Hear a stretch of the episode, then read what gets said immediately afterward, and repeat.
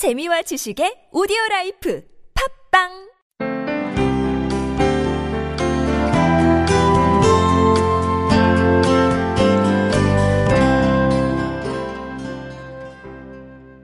네, 오늘부터 저희들이 새로운 주제로 말씀을 나누고자 합니다. 지난 12번 동안, 12주 동안 어, 구원이라는 주제로 왜 구원인가라는 주제로 나누었고 이제 앞으로 또 한 12번 동안 여러분들하고 왜 은혜인가 하는 주제로 어, 말씀을 나누도록 할 터인데 이 은혜라고 하는 단어는 기독교 아주 독특한 개념이에요.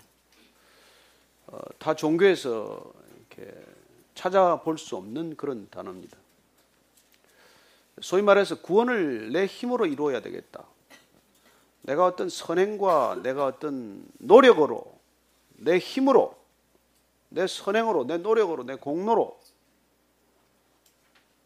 그렇게 무언가를 이루겠다고 생각하는 그런 사고방식 가운데는 은혜란 양립할 수 없는 개념이라는 것이죠. 그래서 오늘 우리가 뭐 잠깐 이렇게 잘 익숙지 않은 찬양을 남성 두 분이 나와서 불렀는데 뭐 저걸 왜 부르나 이런 사람들이 많을 거예요. 잘 따라 부르기도 어렵고 뭐 자기들은 굉장히 뭐 이렇게 기쁜 표정으로 부르는데 저 왜 부르나 뭐 이런 사람들이 꽤 있을 거예요. 저는 그런 분하고 이해가 굉장히 그 생각이 빨리 통하는 사람이에요. 비록 뭐 목사가 되긴 했지만 여전히 교회 들어오면 왜 이 자들은 모여서 뭐 때로는 훌쩍훌쩍 울기도 하고 도대체 무슨 일이 있길래 저 자들은 매주 빠지지도 않고 모여서 저렇게 난리를 치고 흩어지면 또 세상 사람들하고 아무 차이도 없이 살아가면서 자기들끼리 모이면은 뭐가 좋아서 웃고 노래 부르고 그러는지 이해가 안 되는 그런 부류들로 아마 보았어요.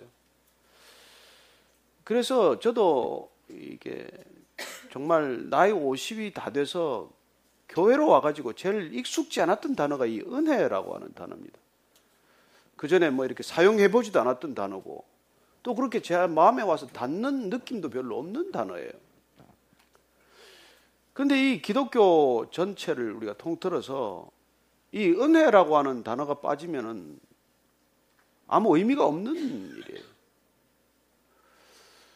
왜냐하면 우리는 이 은혜라는 걸 알아야 사실은 이 신앙의 길을 힘들지 않고 갈 수 있기 때문에 그래요. 여러분, 이 신앙의 길을 내 혼자 힘으로, 내 힘으로 걷기 시작하면은 절대로 오래 못 갑니다. 내 힘 가지고는 이걸 할 수 없는 일이에요. 그래서 우리는 보통 어떤 윤리 체계나 도덕적 체계를 세워서 인간이 악으로 빠져드는 것을 강력하게 붙들어주고 있는 것이죠. 그리고 선행을 쌓는 것을 어떻게든지 장려하고 무슨 청룡 봉사상이다, 무슨 상이다, 상이다 해서 사이, 소위 어떻게 보면은 자꾸 선행을 장려하고 나머지 악행을 벌함으로써 우리 사회가 안전적인 안전 안전한 어떤 그런 이 질서를 유지하도록 하는 것이죠. 그러나 우리가 이 기독교라고 하는 큰 테두리 안으로 들어오면은 사실 세상에서 살아가는 그런 도덕이나 선행의 개념과는 굉장히 다른 어떤 큰 흐름을 보게 됩니다. 그것은 이 인풋과 아웃풋이 밸런스가 안 맞는 것을 우리에게 가르쳐 주기 시작하는 것이죠. 어떻게 보면 모든 social system은 그 input output 밸런스로 움직여 가는 거예요. 뭐 생산이라고 하는 것도 어떤 원료가 input 되어서 제품이라고 하는 output이 나와야 그리고 그게 이제 자꾸 이렇게 피드백 돼서 돌아가면서 reproduction이 자꾸 일어나야 어떤 시스템이 유지가 되는 것이죠. 근데 이 은혜라고 하는 개념은 인풋과 아웃풋이 맞지 않는 개념이에요. 인풋이 없는데 아웃풋이 있다는 거예요. 그래서 이게 우리가 합리적인 사고를 하는 사람, 이성적인 사고를 하는 사람, 그리고 심지어 도덕적인 사고를 하는 사람들은 이 개념이 굉장히 이렇게 익숙지 않을 뿐만 아니라 거북하다는 거예요. 그래서 그냥 크리스찬들이 무슨 은혜 받았다, 은혜 받았다 하는 얘기를 들으면 굉장히 짜증이 나고 도대체 왜 저런 소리를 하나? 그게 이해가 안 되는 그런 개념이에요. 그래서 오늘부터 저희들이 이제 읽어갈 터인데 오늘 첫 번째는 이 은혜를 어디서부터 시작해야 할까 하는 말씀을 제가 묵상하다가 성경에서 은혜라는 단어가 제일 처음 어디서 나오는지를 찾았어요. 그게 이렇게 창세기 6장 5절에서 처음 이제 나오기 시작하는 거예요. 그래서 우리가 창세기 6장 5절에서 8절까지 말씀을 읽은 터인데 8절에 비로소 첫 번째 은혜라고 하는 단어가 나옵니다. 그래서 한번 그거를 우리가 한번 같이 읽어봤으면 좋겠어요. 자막이 나올 터인데 성경 가지고 오신 분 한번 펴서 읽어보셔도 좋고 창세기 6장 5절에서 8절까지 같이 한 목소리로 읽겠습니다. 시작. 여호와께서 사람의 죄악이 세상에 가득함과 그의 마음으로 생각하는 모든 계획이 항상 악할 뿐임을 보시고 땅 위에 사람 지으셨음을 한탄하사 마음에 근심하시고 이르시되 내가 창조한 사람을 내가 지면에서 쓸어버리되 사람으로부터 가축과 기는 것과 공중의 새까지 거리하리니 이는 내가 그것들을 지었음을 한탄함이니라 하시나 그러나 노아는 여호와께 은혜를 입었더라. 우리는 하나님을 잘 이해할 수가 없어요. 그래서 눈에 보이지 않기 때문에. 그런데 성경은 펼치면은 첫 번째 단어가 이게 하나님으로부터 시작이 돼요. 물론 태초에 하나님이 천지를 창조하시니라. 그건 설명도 아니고 여러분의 동의를 구하는 것도 아니에요. 그냥 일종의 그건 선언, 선포예요. 태초에, 태초가 언젠데? 언제부터를 얘기하는 건데? 시간적으로 언제를 말합니까? 설명이 없어요. 하나님이, 그분은 대체 누군데? 아무 설명이 없어요. 천지를 무슨 천지? 천지 어떤 천지인데? 뭐 승천권, 성층권도 있고 뭐 이렇게 뭐 예? 하늘이 여러 종류가 있잖아요. 우주 우주의 하늘도 있고 말이죠. 천지를 창조하시니라. 창조라는 단어로부터 시작이 된단 말이죠. 창조란 여러분 없는 데서 있는 게 생기는 걸 창조라 그래요. 그래서 이 땅에는 우리가 창조할 수가 없어요. 뭐든 있는 재료를 가지고 뭔가를 만들어내고 있을 뿐이지 없는 거에서 뭘 만들어요? 여러분 무에서 뭐가 생기는데 무에서 유가 어떻게 생겨요? 그래서 그걸 추정해 들어가다가 우리가 기껏 생각해낸 단어가 빅뱅이에요, 빅뱅. 그러나 빅뱅도 유에서 유를 말할 뿐이지 무에서 유를 설명하는 건 아니에요. 창조란 아주 독특한 개념이에요. 없는 데서 생겼다는 것이죠. 그래서 그걸 하나님이라는 단어, 태초라는 시간적 개념, 청지라는 공간적 개념, 창조라고 하는 이 모든 이 행위의 주체가 되는 행위의 근원이 되는 이 모든 것들이 정말 우리에게 친절하게 하나도 설명해 주지 않고 성경은 그냥 우리에게 마치 들이대듯 그렇게 얘기를 하는 거예요. 그래서 우리가 이 은혜의 물줄기를 따라 올라가면 창조에서부터 시작하지 않으면 그걸 발견할 수가 없다는 것입니다. 진화는 설명이 돼요. 진화는 우리 사고에 맞아요. 그러나 창조는 우리하고 사고에 맞지 않아요. 왜냐하면 우리는 무에서 유로 변환되는 걸 본 적도 없고 그걸 우리가 받아들일 수가 없기 때문에 그런 것이죠. 그러나 이 창조로부터 이 개념을 우리가 은혜를 설명하지 않으면 사실 은혜는 반쪽짜리가 되는 것이죠. 자, 한번 생각해 봅시다. 우리가 자동차가 지금 얼마나 많이 돌아다닙니까? 저는 2020년을 너무 기다리고 있어요. 왜냐하면 그때는 이제 자율주행차가 나와가지고 그때는 사람이 운전하면 딱지를 뗀대요. 기계가 운전해야지. 저는 뭐 워낙 접촉 사고를 자주 내는 스타일이어서 예, 아주 그냥 그때가 오기만을 기다리고 있는데 근데 여러분 자동차가 하나 존재한다는 건 그건 어쨌건 무에서 생긴 거예요. 왜냐하면 자동차라고 하는 게 바퀴를 누가 생각했어요? 내연기관을 누가 생각했습니까? 저는 디자인들이 어디에 나왔어요? 사실은 여러분 이 자동차가 존재하기 전에 가장 먼저 자동차가 시작된 것은 뭐 누구는 뭐 다이멀러 벤츠사에 있는 누구라고도 하고 뭐 이렇게도 하지만 어쨌건 누군가의 머릿속에 컨셉으로 존재했다는 것입니다. 그래서 지금 오늘날 우리가 만들고 있는 자동차의 부품은 2만 개가 넘어요. 2만 5천 개 정도가 된다는 얘기를 들었습니다.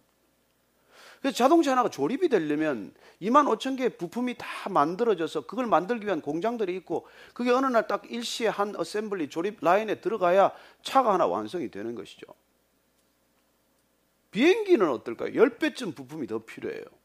한 20만 개 정도의 부품이 있어야 이 비행기가 한 대 날아다니는 비행기가 생기는 거예요. 그리고 이 비행기가 존재하게 된 것, 자동차가 존재하게 된 것, 이건 누군가의 머릿속에서부터 시작이 된 거라는 것입니다. 없는 데서 시작이 된 것이죠. 그래서 우리는 적어도 100년, 200년 전에 비행기를 없던 시대를 우리는 알고 있고, 그리고 심지어 뭐 무슨 누구는 뭐 정말 미켈란젤로의 머릿속에 있었다고도 하지만, 어쨌건 머릿속에 있는 것이 눈앞에 현실로 드러나는 데는 대단한 어떤 그런 과정들이 필요한 것이죠. 여러분 기계가 하나 이렇게 만들어지고 자동차나 비행기가 하나 만들어지는데도 그렇게 든다면 인간은 이거 저 같은 좀 체구가 작은 사람들은 어떻게 생겼을까요? 세포가 저같이 작아도 세포가 100조 개쯤 들어있어요. 세포 수가. 모르죠. 뭐 저는 정확히 안 세봤으니까. 근데 뭐 저는 80조고 한 1m 80cm 이상 되는 사람 100조인지 모르겠는데 어쨌건 100조라는 세포가 이 안에서 단 세포 하나로 시작이 됐습니다. 여러분 그 세포 안에 우리가 다 이게 규명이 다 될까요? 거기 안에 있는 거 세포 안에 세포 하나 안에 있는 거 여러분 DNA를 다 지금 규명이 됐습니까? 눈에 보이지도 않는 그 세포 하나에 들어 있는 그 나선형의 DNA 구조를 우리가 여러분 다 이해가 되세요? 그 DNA 구조 안에 하나 들어가 보면은 유전 인자가 거의 12만 개나 상당하는 유전 인자가 있고 그 나선형으로 꼬여 있는 DNA 구조를 보면 뭐 아데닌, 티아닌, 구아민 하는 그 네 개 핵산이 말이죠. 다 이렇게 얽혀 가지고 한번 생각을 눈에 보이지도 않는데 그 가닥 속에 그런 게 들어 있다는 생각을 한번 하면 여러분 그게 그냥 그냥 우연히 생기거나 그게 진화에 의해서 생길 것 같아요. 자동차 하나도 정교한 계획이 없으면 안 되는데. 그래서 저는 여러분들이 이 은혜라는 개념을 우리가 쭉 추적을 해보려면은 누군가 이걸 창조했다라는 개념에서 시작이 하지 않으면 우리는 은혜라는 걸 이렇게 느낄 수가 없게 되는 것이죠. 그래서 그 자동차 하나가 그렇게 만들어진 게 내 손에 왔다. 내가 지금 몰고 다닌다. 이걸 우리가 모르기 때문에 자동차에 대한 고마움이 없는 것이죠. 돈만 있으면 덜컥 산다 이렇게 생각을 하지 않습니까? 그러나 만약 자동차가 어디서부터 시작이 됐는지를 우리가 한번 따져 올라간다면은 내 손에 쥐어진 이 자동차 키가 작동이 되어서 내가 여기까지 올 수 있도록 나를 도와준 자동차나 내가 타고 온 택시나 내가 타고 온 전철이나 이런 것들이 얼마나 정말 이게 감사해야 할 일인지 모르는 것이죠. 그래서 우리는 아는 만큼 이 은혜를 깨닫게 되는 거예요. 여러분 모르면 몰라요. 여러분들은 말이죠. 이 공간에 들어오면 하나도 이 공간에 대한 감사가 없습니다. 어쩌면 공간이 좁아서 뭐 냄새도 나고 뭐 특별히 뭐왜뭐저 단도 좁아가지고 그렇고 말이죠. 도대체 왜 이런 데서 교회를 하고 있나? 이런 생각을 하는 사람도 있어요. 그리고 뭐 심지어 와서 교회라고 와보니까 뭐 피아노도 한 대 없다고 간 사람도 있습니다. 그런데 저는 이 history를 전부 알기 때문에 너무 여기서 은혜를 많이 받는 거예요. 이건 7년 전에 이 건물이 지어지기 전에 이 건물 주인을 만나서 식사하다가 우연히 들어와서 저 뒷자리에 우리는 저 뒷자리가 조금 높기 때문에 저 business class라고 그러는데 원래는 저기 유리가 그렇게 젖빛 유리가 있었는데 그 유리를 다 뺀 자리예요. 거기 이제 북 쉘프를 놓고 여기는 이제 북 카페를 만들자. 그렇게 기도를 하고 헤어졌는데 이 집 주인 우리 이재룡 씨와 유호정 씨가 짓다가 돈이 달랑달랑 떨어진 거예요. 그런데 기적같이 써니가 대박이 나가지고 이 유호정 씨가 그때 뭐 인센티브 제도로 계약을 해가지고 500만이 넘어가면 좀 받는 돈이 많이 되게 됐어요. 그래서 이 건물이 그때 생긴 돈으로 완공이 되고 그리고 그게 고마워서 자기가 기도하고 약속했던 대로 이걸 북카페로 만든 거예요. 그리고 지금 이 자리에 본인이 이렇게 들어가 가지고 매일 기도하던 자리예요. 밤이 늦도록 새벽까지 눈물로 기도하던 자리예요. 물론 남편이 예수 믿도록 기도한 것이지만 그래서 7년 전에 그 우리 이재룡 씨를 만나서 같이 기도하고 그러다가 제가 이걸 3년 전에 여기 들어와서 예배를 시작하게 되고 그리고 이 자리에 원래 카페가 그대로 다 있었어요. 그리고 한 뭐 몇 명이 앉아서 예배 드리기 시작을 하다가 그래서 결국은 여기 카페를 1층으로 내려보내서 1층으로 지금 어, 반쪽 쓰고 있는 그 히스토리라고 하는 카페로 내려가고 이게 이제 이렇게 여러분과 예배 드릴 수 있게 된 것이죠. 그 여러분들은 좁고 불편하지만은 저는 이 history를 전부 다 알기 때문에 그냥 예배를 드릴 때마다 여기 저는 그런 감사가 있고 은혜가 있는 거예요. 여러분들은 여기 쓰고 왔다가 그냥 가면 그만이에요. 뭐 어질러진들 여러분들 치우기를 하겠어요. 의자를 흐트러 놓은들 한번 바로 하고 가기를 하겠어요. 근데 여러분들 이 공간에 대해서 아무 감사가 없는 거예요. 꼭 우리 집 애들 같죠. 그 애들은 지금도 감사가 별로 없어요. 어떻게 키웠는데, 어떻게 해줬는데, 이걸 뭐 잘 모르니까. 근데 이제 그 아이들이 나중에 뭐 자기 같은 아들을 낳아서 길러보고 힘이 들면 이제 다 알지 않겠어요? 그래서 여러분들 알아간다는 게 너무 중요해요. 그래서 신앙은 여러분 그냥 믿기 전에 알아야 돼요. 그래서 아는 만큼 믿게 되고 아는 만큼 그야말로 감사할 수 있다는 것입니다. 저는 이 grace 은혜라고 하는 것이 정말 우리 신앙 가운데 너무 중요한 거기 때문에 저는 여러분들이 이게 얼마나 크고 놀라운 것인지 이걸 모르기 때문에 우리 신앙은 자라지를 않아요. 여러분, 은혜라는 건 내 기분에, 컨디션에 좌우되는 게 아니에요. 우리가 하나님을 알기 시작하면 그분이 이 놀랍게도 말이죠. 여기 이 땅에 이걸 짓기 집 주인은 건물 하나 짓느라고 애썼지만 하나님은 이 건물이 있을 기초부터 만드느라고 애쓰신 분이에요. 땅이 있고 바다가 있고 여러분 온 우주 공간에 온 우주 공간에 딱 하나 점 같은 이 지구 하나 만드는데 얼마나 많은 노력과 얼마나 많은 계획, 얼마나 많은 섬세함이 있어야 이 지구가 하늘에 매달려 있겠습니까? 저는 어릴 때 말이죠. 이 지구가 둥글다는 게 도저히 이해가 안 되는 거예요. 바닷물은 왜 안 떨어지나? 나중에 우리가 중력이란 것도 알고 무슨 뭐 자기력도 알고 뭐 별걸 알아가면서 이 지구가 떠 있는 원리를 우리가 발견하게 되지만 정말 우리는 아무것도 정말 아는 게 없어요. 온 우주 가운데 이 지구가 어떻게 형성되어 있는지 뭐 아는 것처럼 해봐야 뭘 알겠어요. 자, 중요한 것은 저는 여러분이 오늘 이 은혜라는 시리즈를 시작하면서 이 은혜야말로 우리가 하나님께서 먼저 모든 것을 시작하셨다. 내가 계획한 것은 정말 하나도 없지만 하나님께서 모든 걸 내가 상상할 수 없는 섬세한 부분까지 다 준비하셨다. 이걸 아는 게 은혜의 시작이 되어야 한다는 것입니다. 근데 인간이 그걸 딱 거절하는 거예요. 하나님을 없다. 아버지는 없다. 그거 마찬가지죠. 나는 이 땅에 내 혼자 왔다. 그래서 하나님을 부인하는 것이 하나님을 대, 이렇게 거부하는 것이 그게 죄예요. 죄는 뭐 딴 거 아닙니다. 하나님을 바라보아야 할 시선이 나를 바라보기 시작한 거예요. 나를 바라보기 시작하니까 내가 이게 볼품이 없어요. 그래서 인간은 자기 자신을 바라볼수록 불만입니다. 하나님을 바라보면 그렇게 감사가 있을 수 있는데 나를 바라보면 하나에서 열까지 나는 연약한 존재고 부족하고 모자라기 때문에 불만이 가득하게 되어 있어요. 그래서 인간은 자기를 끝없이 끝없이 생각하는 사람들은 대개 우울증이 아니면 자살로 가요.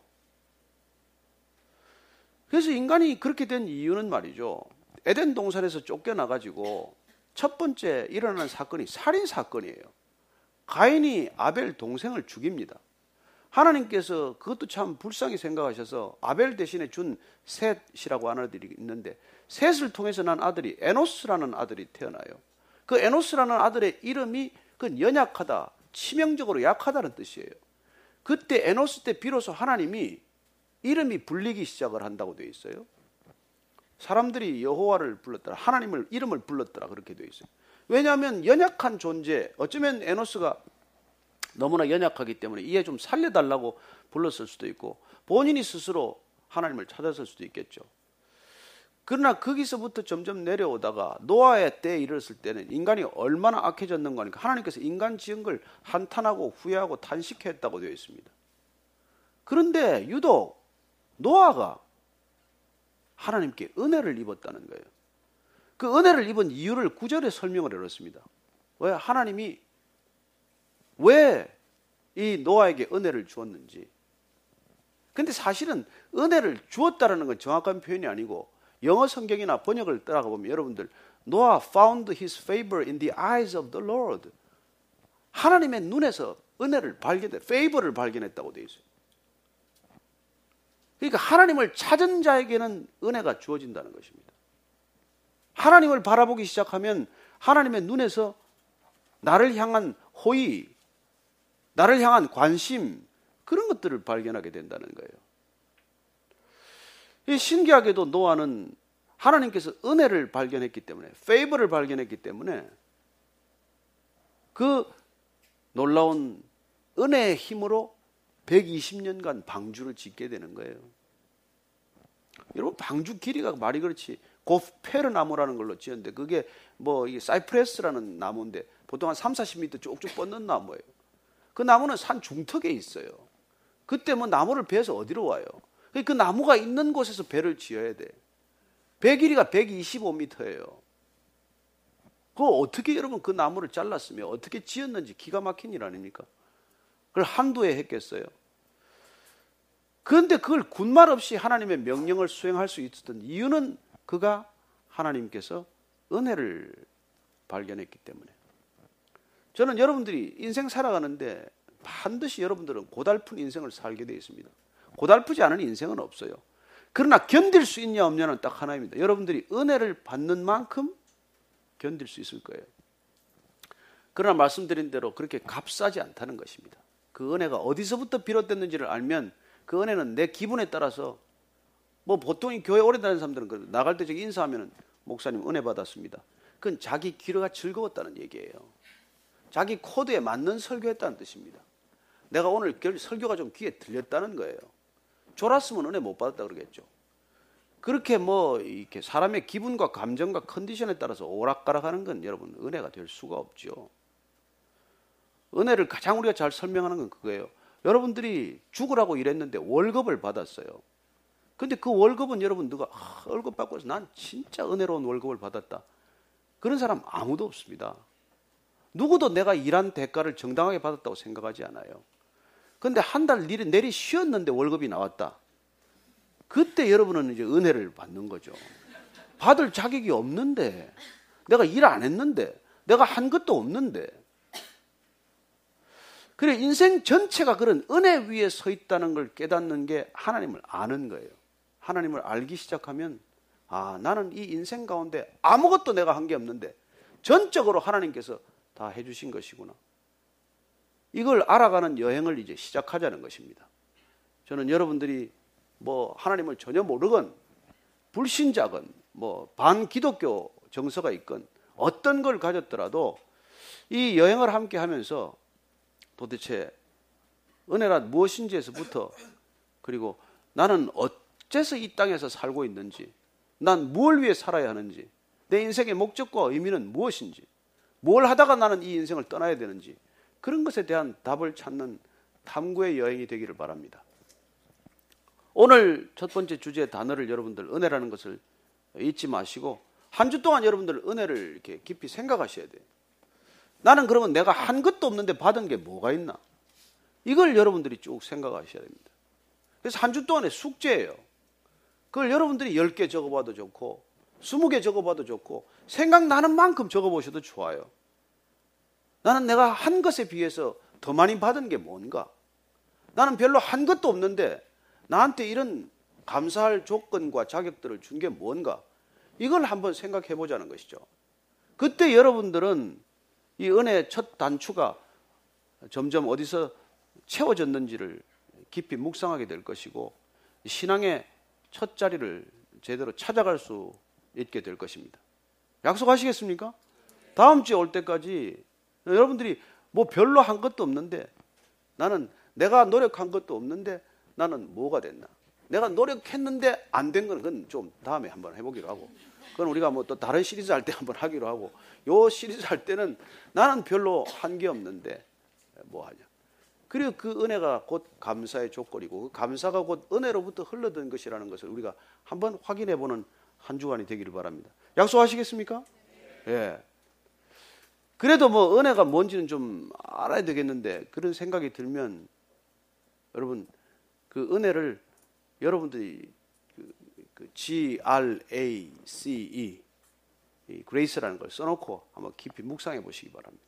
은혜, 은혜, 은혜. 정말 어, 저는 여러분이 오늘 이 자리가 너무나 제 개인적으로는 은혜의 자리예요. 정말 여러분들하고 이렇게 얼굴을 대면하면서 어, 이 하나님에 관한 얘기를 할 수 있다는 것. 저는 이런 게 너무나 감사한 것이죠.